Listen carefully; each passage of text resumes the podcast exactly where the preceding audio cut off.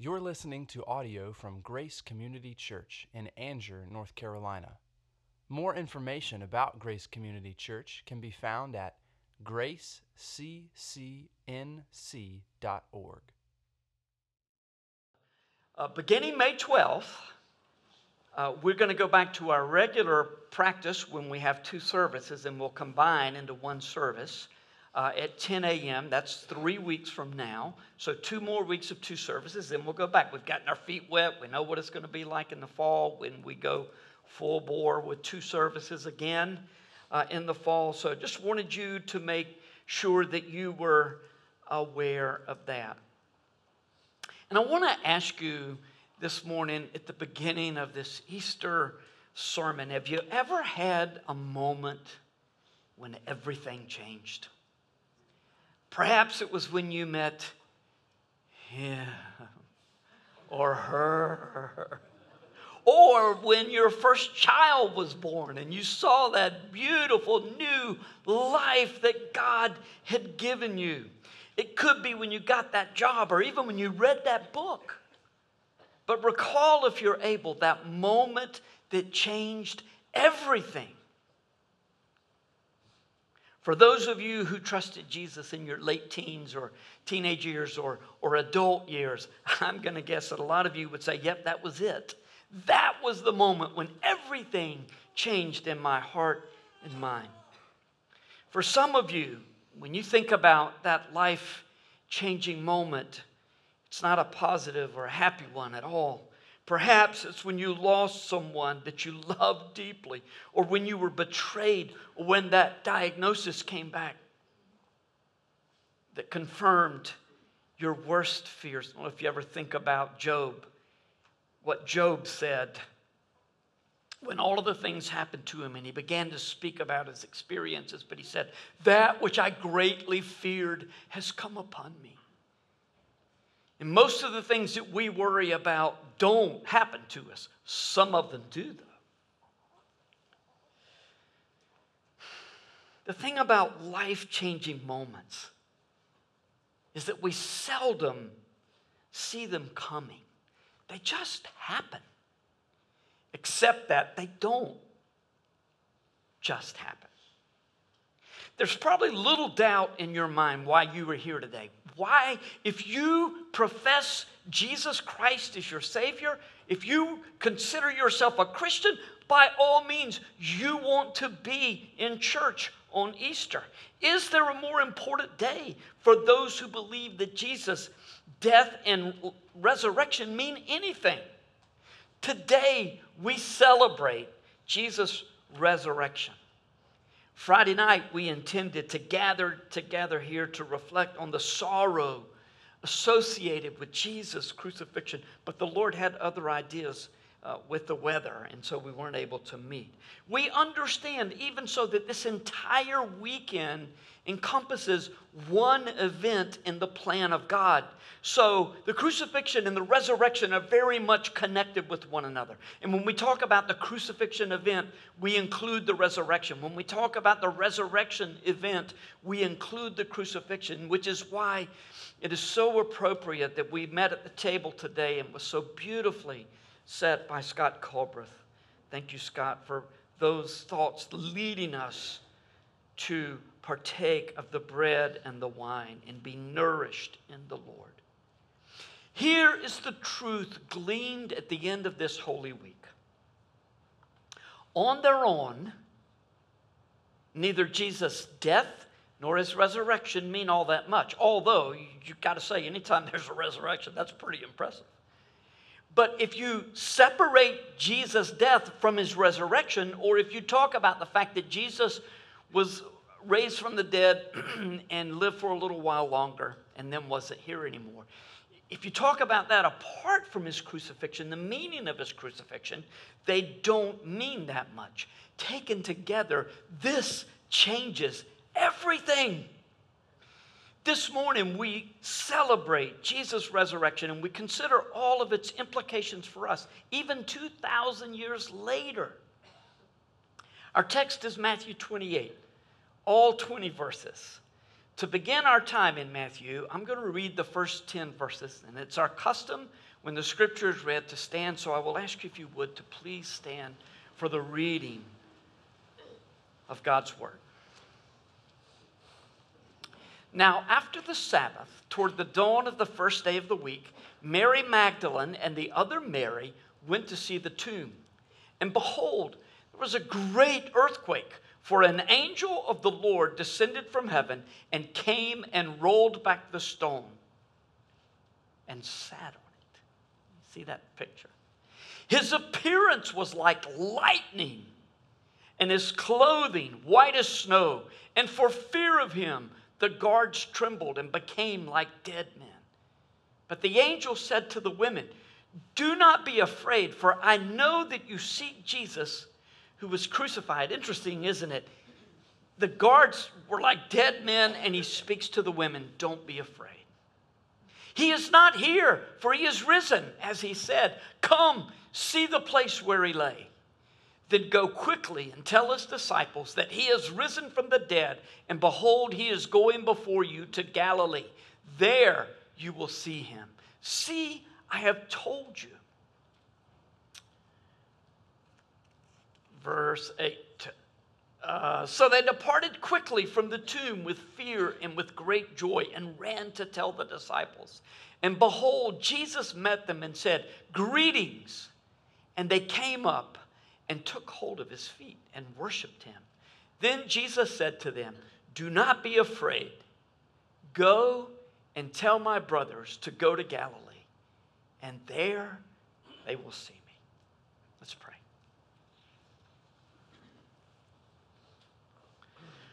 Well, Father, um, this news is so startling. We have read it in such a short time. And yet, we have had, as a church, these 2,000 years to contemplate what it means that He is risen. He is risen indeed. This morning, open our hearts wide and fill them not only with the truth about Jesus, but fill our hearts with your fullness with Christ as our Savior, in whose name we pray. Amen. Thank you and be safe. Although most Sunday mornings uh, throughout the year find me in this space with, the, with the, my dearly loved brothers and sisters in Christ. Uh, Allison and I, on occasion when we travel, have opportunity to be in other churches. And I'm in all kinds of churches. We're together in all kinds of churches. Churches very much like Grace, uh, churches that are seeker, more seeker oriented, churches that are very liturgical, some that place a very high value on the authority of Scripture, some that don't place much value on the authority of Scripture at all. I find that Scripture is read in almost every church. Not only Scripture, but Scripture that points to the truth of the gospel. But when the gospel is not preached, rarely do people hear the gospel being read and just say, oh, wait a minute. It's not about what I do, it's about what Jesus has done unless that truth is preached, people just don't know, even though they hear the word read. Now, there are exceptions, and occasionally the Lord will grab somebody's heart through the reading of His word, but His design is for us to take the gospel to other people and explain it to the people who hear it. So, does it happen? It does, but it's rare. That's why guarding the truth is what it, of what is proclaimed on Sunday morning is the serious responsibility of church leadership. And so, what I'm going to share from Matthew 28 is what the elders believe it to be, what we believe the truth of the gospel to be. And I don't mean that as a royal we, as in, pray for us as we preach this morning. I mean it as no, the elders agree that this is the Word of God and this is what it means. So early on the first Easter, Mary Magdalene and the other Mary went to the tomb. Mark and Luke tell us that they took spices to anoint the body of Jesus. They were going to try somehow to get into the tomb and then to anoint, out of respect, the body of Jesus, while Matthew tells us that they simply went to see the tomb. Which one is correct? They both are. All three of the gospel writers are saying the same thing. The different accounts of Jesus' ministry and death and, and events um, uh, in, that we find in the Gospels uh, were written from different perspectives. And the, and, and the way that the writers wrote them from their own perspectives or what they had heard and been told, or uh, with a particular theological emphasis, emphasis, actually indicates that it's far more likely to be true than not. If all of the writers wrote the exact same thing in all the different accounts, that's when you start getting suspicious. Now, wait a minute.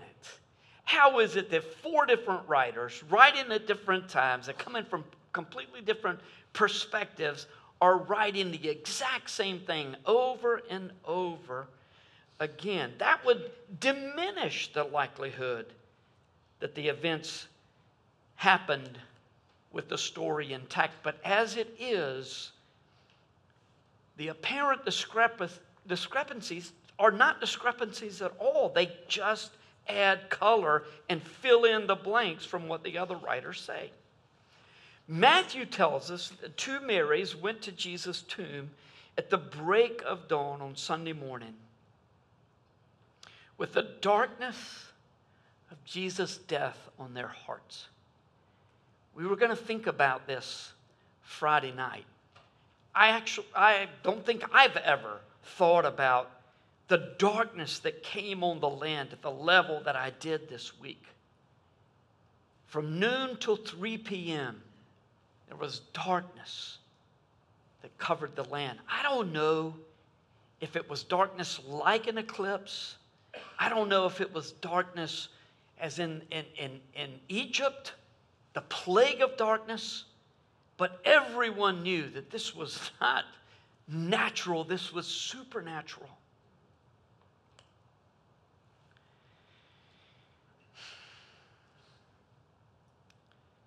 This was the darkness of God's judgment on our sin.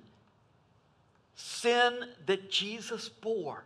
God judged it. It was God's uh, uh, uh, the darkness of God's judgment on those who reject the Son. Even though Jesus had repeatedly told his disciples that he would rise on the third day, almost no one expected it, and the ladies went to the tomb in great sadness, planning to anoint Jesus' body. Both Marys were devoted followers of Jesus. How would you like to be known as the other Mary?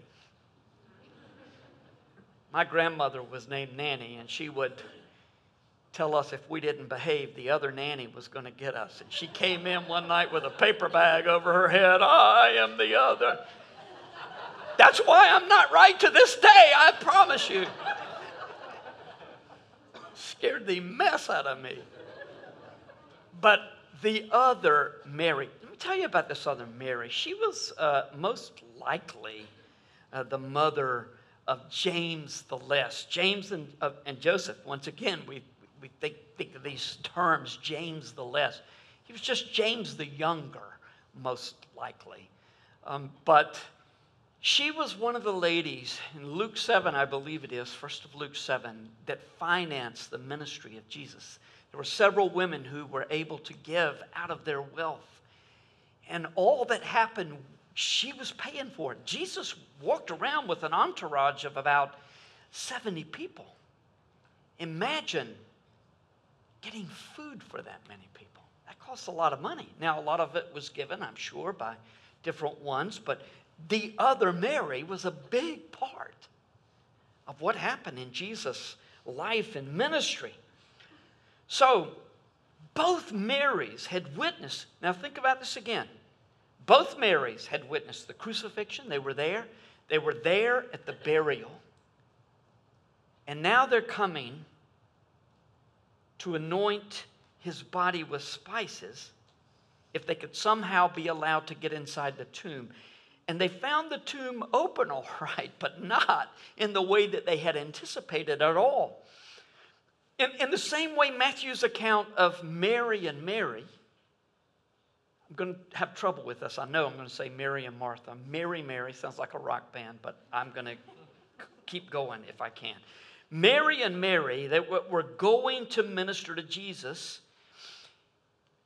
it ties Good Friday with Resurrection Sunday because they were there, Good Friday, they were there, Resurrection morning. So the earthquake of Easter ties Good Friday earthquake with Resurrection Sunday, a great earthquake, we're told. The entire weekend was one event with two completely different components, as different as night and day, and as different as death and life. Every other time in Matthew, when an earthquake is referenced, it's associated with judgment of some sort. But here, this great earthquake indicates the completion of God's work in Jesus' victory over sin. Matthew appears to say it's the result of the angel rolling back the tomb. And afterwards, the angel sat on the tomb. Can you, can you imagine that sight? No wonder. No wonder the soldiers fell as they were dead. I wonder why the women didn't go, just jump up and go see what was happening. The same reason the soldiers didn't. Can you imagine? the terrifying scene of what just happened? Almost every time an angel appears to a believer, they have to say, Don't be afraid. And that's indeed what happened here. Ironically, the event that brings the event that brings life to those who believe is the same event that caused the guards who witnessed what happened to become like dead men. Now, there's no indication that either the guards or the women saw Jesus walk out of the tomb, but they all knew that something major had occurred. And although there are several possibilities for the empty tomb, the only one that makes any sense at all is that Jesus rose from the dead. The angel spoke sternly to the women. You see this in the Greek. You do not be afraid. I know why you're here, and you just missed it. Okay, he probably didn't say that, and I wouldn't be joking if I were on the site. I would be terrified. But imagine the joy of the women when the angel told them, He tried to tell you that he was going to rise from the dead, and that's exactly what has happened. Come and see where he lay. The women had come to see the grave, and now they saw something quite different. It's often that way with Jesus, isn't it? We see something different than we anticipate. Then the angel said, Go quickly to tell his disciples that he will go before them into Galilee. Now, this doesn't mean that he will only see them in Galilee. We know that later on that day, he saw his disciples in Jerusalem only that there is big business to be tended to in Galilee.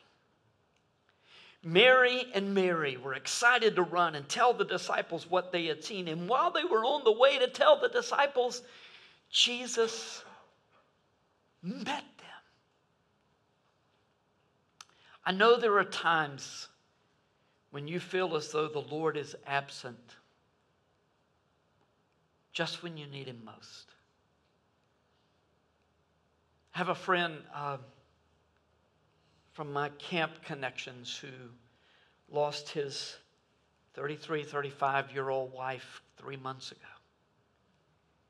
And he's speaking very much like the psalmist. He's saying it well. He's grieving the right way, but he can't help but question where's God? Where is God? I don't know. There's a lot of that in the book of Psalms. Did you know I've been told this, I, I haven't checked it out in all other religions, but it makes perfect sense that it's so. That Christianity is the only religion in which, in the Holy Scriptures, the adherents of that religion complain to their God. We're allowed to complain to God. He's not offended when we say, Where are you, God? He doesn't leave us in that place.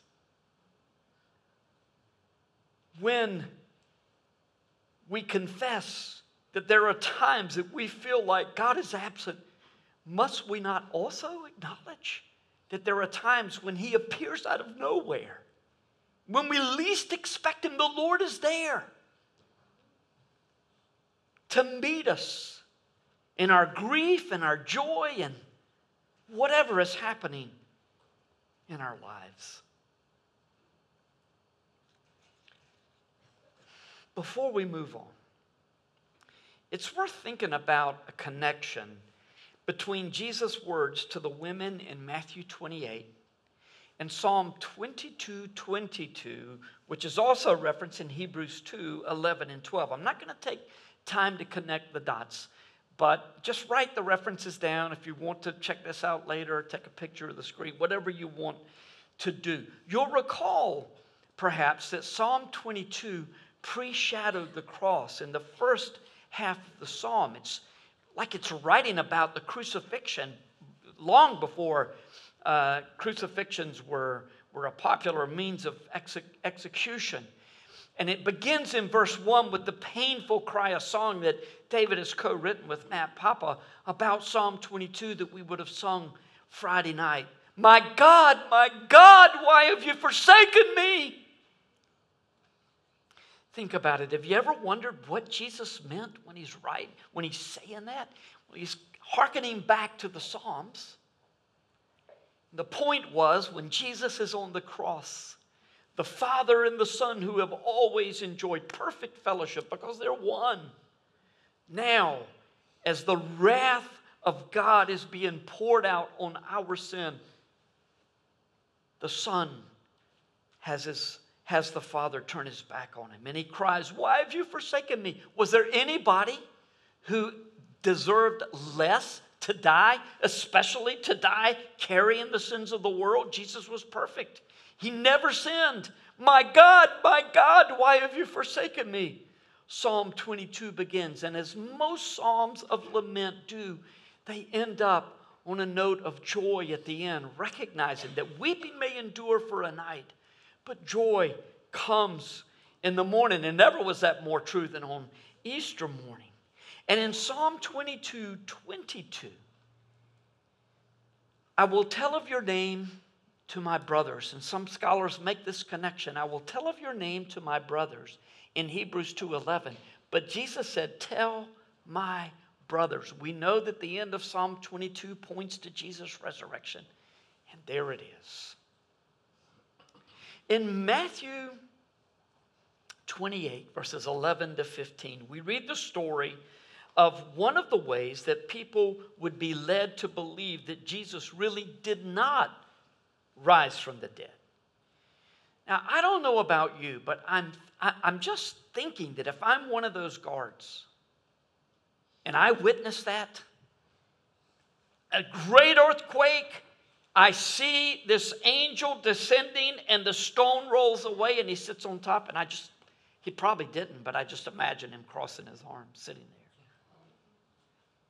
there. And the, and the guards have fallen down as dead, you would think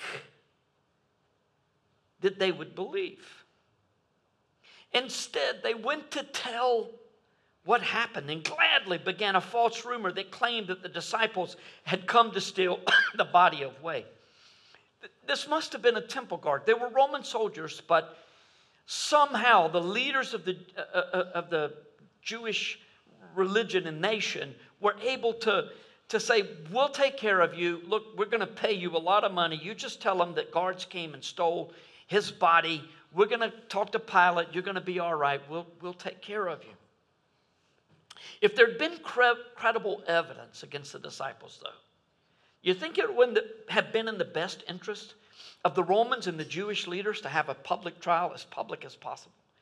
Absolutely, it would have. Why was the soldier's story believed with such little evidence? Because people will believe what they want to believe, despite the evidence. We know from the other Gospels that Jesus appeared to the disciples in Jerusalem. But Matthew tells us that the setting for what we call the, the Great Commission occurred in Galilee, not in Jerusalem or on the Mount of Olives, as you might picture in your mind when you think about Jesus giving these instructions to his disciples. Which mountain in Galilee was the setting for this stage? Which, for this commission, which, like the resurrection, changed everything? We don't know. But there is significance in the setting. Galilee was part of Israel, the same as Jerusalem. The people of Galilee, where Jesus grew up and, and ministered, were much more connected with the Gentile world than, the, than were the people of Jerusalem. And so there's real significance when Jesus says, I want you to be my witnesses all over the world to every nation. He said, Make disciples of people from every nation while he was in Galilee rather than when he was in Jerusalem. But to avoid confusion, when you're reading, though, you must acknowledge that it was on the Mount of Olives, just outside of Jerusalem, where Acts 1 8 records Jesus telling his disciples, After the Spirit comes on you, then you are going to be my witnesses in Jerusalem, in Judea, all of Judea, Samaria, and to the uttermost parts of the earth, ends, ends of the earth.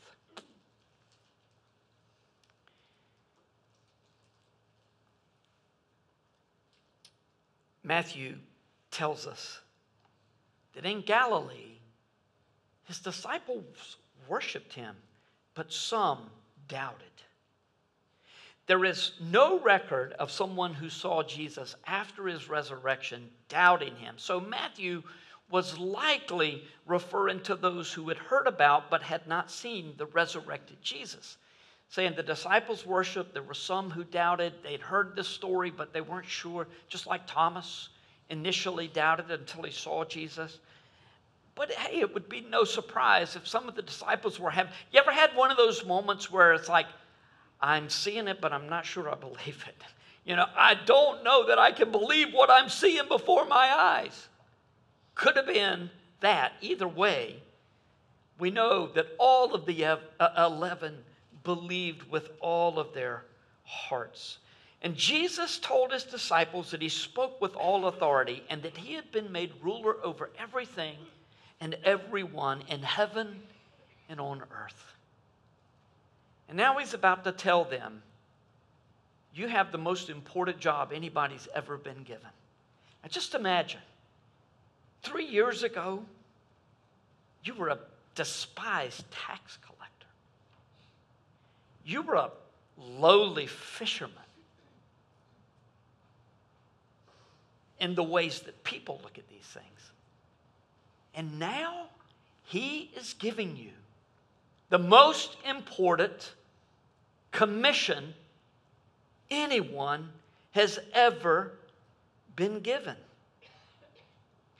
since we believe that by extension the Great Commission applies to all believers, it carries the same weight for you as it did for Peter, James, and John, and the rest of the disciples.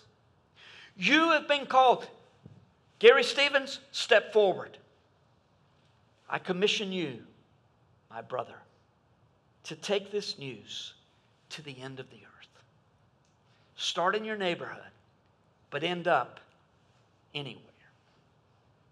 The end of the earth is Australia, by the way. Rather sobering, wouldn't you say? How long could we spend on Matthew 28, verses 19 to 20? let's see, we could talk about Christology, what it means that Jesus of Nazareth was Christ who rules over all. We could think about the Trinity, Father, Son, and Holy Spirit. That wouldn't take too long. Or baptism, or Christian teaching, or the church's mission. I mean, I think we could spend another week or two here if we decided to, or another year, or, or a decade. We, we could be here a long time. Thinking about receiving our own instructions from the risen Christ, who for the first time give God, gives God's full name Father, Son, and Holy Spirit. So, first time his full name has been spoken. Most people who read these two verses think the primary verb in, in the command is to go, therefore. Go. Grammatically, though, there is only one verb in the sentence, and it is the command to make disciples. Go, baptize, and teach are all participles that support the primary function of making disciples. In the Greek, though, there is significant emphasis also on the word go as well. So the Great Commission looks like this Make disciples, go, baptize, teach them to obey my commands, Jesus says. This doesn't mean we're to help young believers to grow spiritually above anything else that we do. And then witness here and there, and if we get around to it, baptize and teach. I love that David said, Would that we could baptize every Sunday morning. It just means that this whole business is about making disciples, and it begins while we are intentionally going and serving as Jesus witnesses in our neighborhoods, our communities, and to the ends of the earth. D.A. Carson says that baptizing and teaching are not the means of making disciples, but they characterize what it means to make disciples. This is what disciples do. In other words, the New Testament knows nothing of an unbaptized believer who cares little about spiritual growth. We know what happened to the 11 in the end, these 11 who were the first to receive this commission. They died fulfilling Jesus' command, most of them martyrs for their faith, just like we have had martyrs this morning in Sri Lanka. Most of us have lived our entire Christian lives in a context that does not come down to life or death decisions moment by moment. But, but that doesn't make our decision any less significant than the decision that the disciples had to make whether or not to obey Jesus' command. To be baptized into, you know, we've talked about in the Gospel of John, the Greek is pisteuo eis. Eis means into believe into Jesus Christ. It's more than just saying, oh, yeah, I believe Jesus. I believe about Jesus. It's to put your full weight, just like I would sit on this stool with my legs up, trusting it that way, at, at that level. To, to be baptized is to be baptized into the Father. The name of the Father, Son, and Holy Spirit. Spirit. And that suggests we make Jesus Lord of our life. The Christian life, while ours by God's grace instead of good works, is nonetheless an all or nothing proposition. It's not, eh, yeah, yeah, sure, I'm a Christian. Doesn't really affect me Monday, Tuesday, you know, especially not Saturday. But Sunday, yes, it's an all or nothing. 1 Corinthians 5 shows us how far off track believers can be. And Galatians 5 and Romans 7 both tell us about the lifelong struggle with the flesh that those who follow Jesus will have. But the call of Jesus is for us to fully submit to Him. Next Sunday, three adults, one child will be baptized, committing themselves fully to Jesus and to follow and obey Him, no matter what the cost. They know what is at stake. Praise the Lord. Well, on this Easter Sunday, we rejoice that through Jesus' death and resurrection, we who believe have been brought into the covenant family of God. We are grateful beyond what words can express that Jesus commissioned these 11 Jewish disciples to take this message to the ends of the earth and let them know that people from all nations, not just Jews, not just Gentiles who are willing to, to do jump many, many hoops in order to be associated with the covenant family, but all who repent of sins and trust in Jesus are brought into the family, the covenant family of God. As baptized believers, let us be eager to be taught. Winston Churchill said, I'm always ready to learn, but I'm not always ready to be taught. God teaches us at inopportune times and in ways that we want to know, but our hearts need to always be open to what He teaches us. We are privileged men and women to be commissioned by Jesus to make disciples of all nations. Let's pray.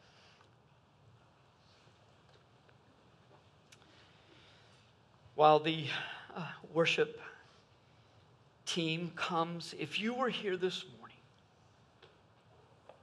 and you have not had a personal encounter with the risen Lord, I don't mean that you've seen Jesus, that you've had any kind of vision, I, but I mean if you have not taken the life altering, radical step of coming to God and saying, Oh Lord, I'm a sinner.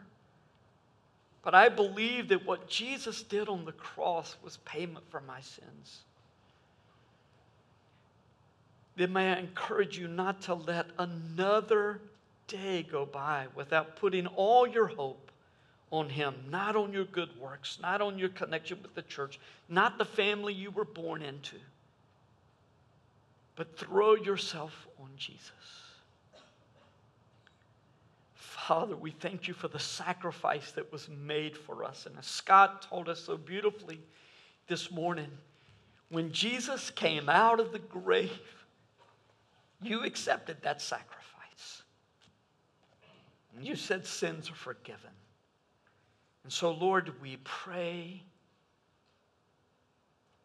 that we might be worthy followers and emissaries of the one who died for us that we might have life. Thank you for this Resurrection Sunday. In Jesus' name. Amen. Thank you for listening to audio from Grace Community Church, located in North Carolina. Feel free to make copies of this audio content to share with others, but please do not charge for those copies or alter the content in any way without permission. For more information about Grace Community Church, go to graceccnc.org.